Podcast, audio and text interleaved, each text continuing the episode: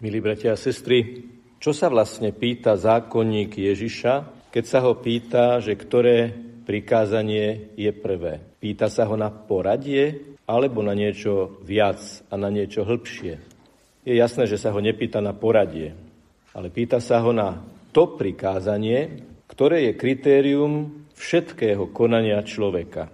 Keď sa Ježiša pýtali, či môže muž prepustiť ženu, on im povedal, na počiatku to tak nebolo. A tiež nemyslel na časovú súslednosť. Teda na počiatku to tak nebolo, ale potom už to tak mohlo byť. In principio znamená, že Boh, keď stvoril svet, zakodoval do ňoho nejaké zákonitosti do sveta, do človeka, do fungovania vzťahov a do spoločnosti a to platí vždy. Zákonník sa teda pýta na prioritu, ktorá je určujúcou pre všetko ostatné konanie. Premietnime si napríklad desatoro Božích prikázaní. Je to tiež len poradie?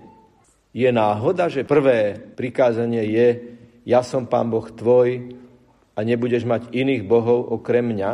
Mohlo by byť toto prikázanie povedzme 8. alebo 6. alebo 3. Každé ďalšie prikázanie v desatore je porušením prvého. Kto kradne, ten odsunul pravého Boha na bok a Bohom sa mu stal majetok. Kto klame, ten odsunul pravého Boha a Bohom sa mu stala moc nad tým, o kom klame alebo o čom klame. Kto smilní a porušuje šiesté prikázanie, odsunul Boha na bok a telo, vášeň a pôžitok sa mu na chvíľu stali Bohom. Čiže každé z ostatných ďalších deviatich prikázaní je vždy zároveň porušením toho prvého prikázania. Čiže otázka, ktorú kladie zákonník Ježišovi, je vážna a určujúca.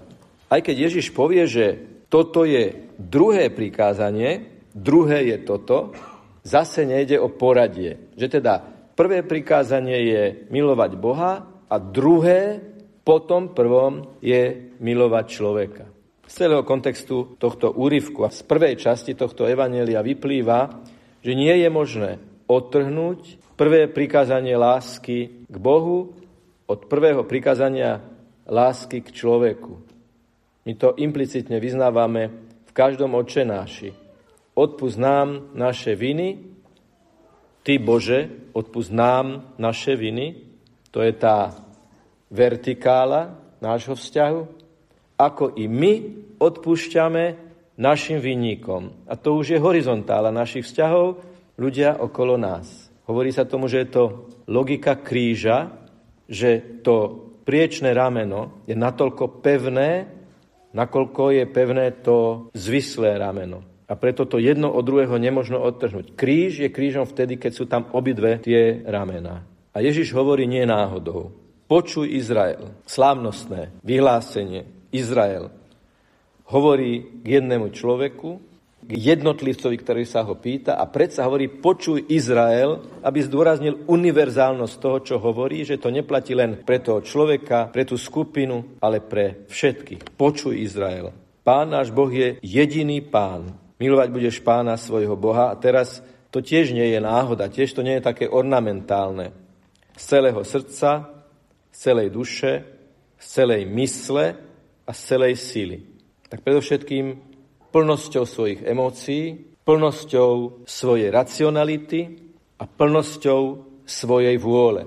Dnes medzi mladými existuje taký prúd, ktorý sa volá emo a jeho e, takým posolstvom je vydaj sa svojim emóciám. Vydaj sa tomu naplno, úplne, uži si. Do určitej miery sú emócie v poriadku, ale ako sa stanú Bohom tie emócie, ak prevážia nad tým pravým Bohom, tak je to skaza. Tí, ktorí pracujú s mládežou, to veľmi dobre vedia.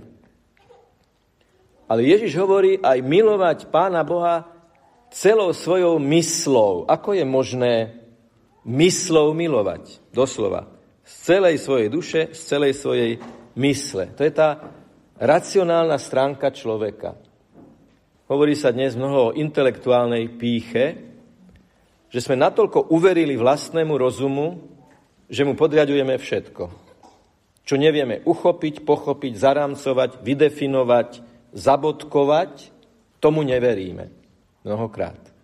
Tomu to nerozumiem, tak tomu ani neverím. Kto je takto zablokovaný intelektuálne, je vo veľmi nebezpečnej situácii, pretože sám svet, sám vesmír, samo hviezdne nebo, samo fungovanie sveta je jednou veľkou otázkou, ktorá náš intelekt pokoruje. Nevieme to vysvetliť. Náš rozum to nedokáže uchopiť do poslednej bodky a preto pokora nás učí, že je tu nejaká vyššia racionalita, nejaký vyšší princíp, niečo, čo nás presahuje a až keď uznáme to, čo nás presahuje, nás môže zasiahnuť v najhlbšej hĺbke. Keď uznáme, že nás to presahuje, vtedy nás to dosahuje a zasahuje v hĺbke nášho osobného jadra.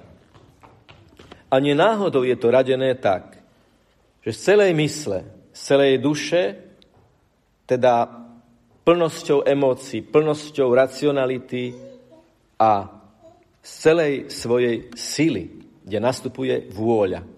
Buď vôľa tvoja, hovoríme v každom odčenáši a tým všetko, čo sme od Boha prosili, všetko, čo sme si predsavzali, všetko, čo sme naplánovali a naprojektovali, po tom oslovení Otče náš, ktorý si na nebesiach a je posvetené Tvoje meno, buď vôľa Tvoja. V Otče náši tej modlitbe, ktorá nás formuje každý deň aj niekoľkokrát, hovoríme všetko to, čo je tu, z celej našej duše, mysle, vôle, chceme Boha milovať. To samozrejme nespochybňuje emocionalitu, racionalitu a kreativitu človeka. Naopak, všetky tieto dimenzie to v človeku oslobodzuje, aby sa rozvinuli správnym spôsobom. Milovať budeš svojho blížneho ako seba samého. Ani si neuvedomujeme radikalitu tejto výzvy a možné je ju uskutočniť len vtedy, keď sa uskutoční to prvé, tá vertikála. Mysel, cit, vôľa, všetko zamerané na Boha, ktorý je garantom všetkého a všetko udržuje v byti. Máme taký sklon prežívať našu vieru ako spomienky na minulosť, napríklad aj toto evanielium, že bolo napísané pred 2000 rokmi, ale stále treba zdôrazňovať a nikdy nebude dosť, milí bratia a sestry, zdôrazňovať, že Ježiš je živý a prítomný a účinný. Søren Kierkegaard, veľký filozof a mysliteľ a teológ, vyhľadal som jeho hrob. Čo má napísané na hrobe? Čo má napísané tento človek na svojom náhrobníku? Posledné slova jeho vyznania znejú, navždy sa budem rozprávať so svojím Ježišom, s mojím Ježišom. Vyrité do kameňa. Kto stojí pred tým hrobom, má námet na meditáciu. Budem navždy hovoriť s mojím Ježišom. Hovoriť navždy s Ježišom, mojim Ježišom. A k tomuto sme pozvaní, aby sme Ježiša vnímali ako živého účinného, prítomného. Čokoľvek zažívame na úrovni našej emócie, čokoľvek zažívame ako krízu, povedzme, v dimenzii našej racionálnej vrstvy, čokoľvek prežívame ako slabosť s ohľadom našu vôľu, treba to povedať, vydať, zveriť s veľkou dôverou Ježišovi Kristovi. A Ježiš hovorí tomu človeku, nie si ďaleko od Božieho kráľovstva. To sú slova, ktoré majú dvojaký rozmer. Blížiš sa k Božiemu kráľovstvu. A Ježiš to hovorí tebe aj mne. Nie si ďaleko od Božieho kráľovstva, lebo za chvíľu budeš príjmať Eucharistiu. Ale zároveň tá odpoveď obsahuje aj to, to náročné. Nie si ďaleko od Božieho kráľovstva, ale ešte nie si v Božom kráľovstve. Ešte máš pred sebou cestu.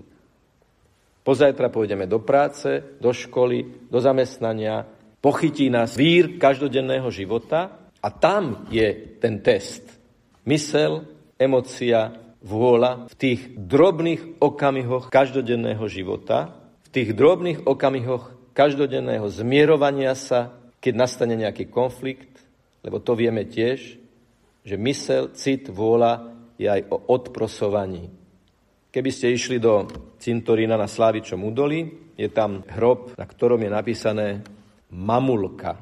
A pod tým je napísaný rok narodenia tej neznámej mamulky a rok umrtia. Ale to nie je všetko. To, z čoho behajú naozaj zimomriavky po chrbte, priznám sa, že som to takto vnímal, je nápis pod tým mamulka. Teda nevieme, kto to je. Vieme, že deti tejto mamy pokladali z nejakého dôvodu za dôležité vyjadriť na tom náhrobníku nie jej meno a priezvisko, ale na to, že to bola mama, že to bola mamička, mamulka.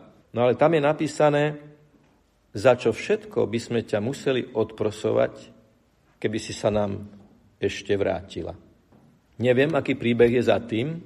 Rozhodne je veľmi nezvyklé takúto emóciu vriť do kameňa a preto predpokladám, že za tým je nejaký silný príbeh nestihnutého zmierenia.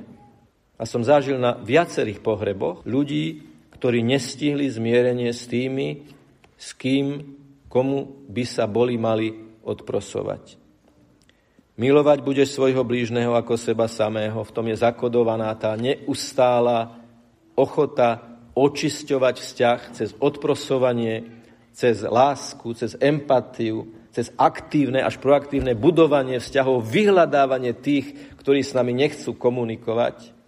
Aj toto všetko je dôležité, aby sme nikdy nemali v srdci tú žeravú, nenaplniteľnú túžbu, ako veľmi by sme ťa ešte museli odprosovať, keby si sa nám vrátila.